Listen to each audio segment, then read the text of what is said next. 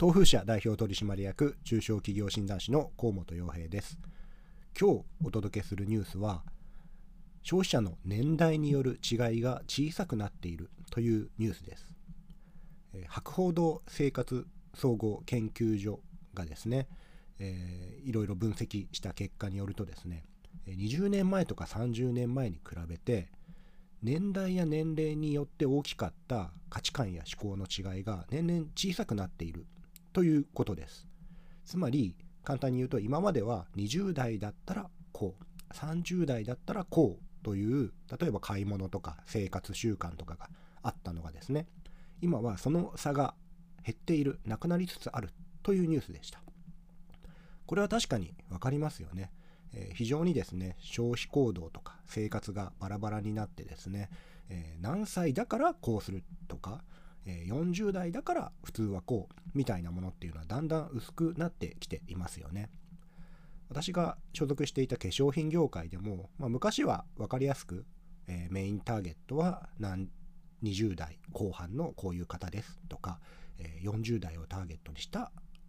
ブランドですとかそういう言い方をしていたんですけれども今はですね、本当にそういったものが全然なくなりつつあって、昔は40代以上をターゲットにしていた化粧品がいつの間にかもう幅広くそれこそ10代にも20代にも人気のブランドになっていたりとかですね消費者の側にも私は20代だからこうあるべきだとか私は40代だからこれが普通みたいな意識がなくなってきたのではないでしょうかこれはですね、え、私が提供している研修などでも同じように思います。え企業などはですね自社からの要望として例えば、えー、この研修は、えー、どういった層向けですか？とかですね。逆に20代に向けた研修は何ですか？みたいなことを結構まだ言われるんですけどもまあ私はそれに対してですね、まあ、もちろん新入社員研修とか、えー、新しい店長研修とか、まあ、そういったくくりの研修がもちろんあるにはあるんですけれども研修もですね、年齢で区切るよりも、本当にその人の属性や経験や知識によって分けた方がいいんではないかなというふうに思います。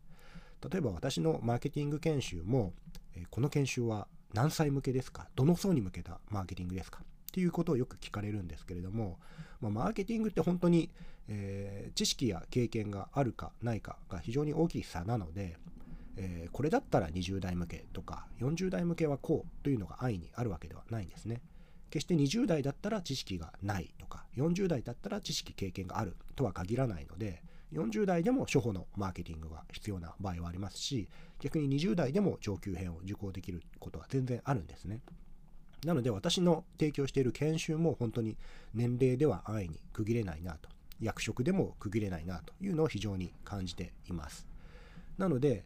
20代だからこうとか30代だからこうっていうのは、まあ、こういったデータ面でもですね、どんどん小さくなってきていますので、まあ、安易にですね、私たちもこのターゲットは何歳向けとかですね、考えるよりも、まあ、その人の生活習慣であったり、好みであったり、えー、個人で大事にしている価値観ですね、まあ、そういったものをどんどん考えていかないといけないなと。逆に年齢で縛っ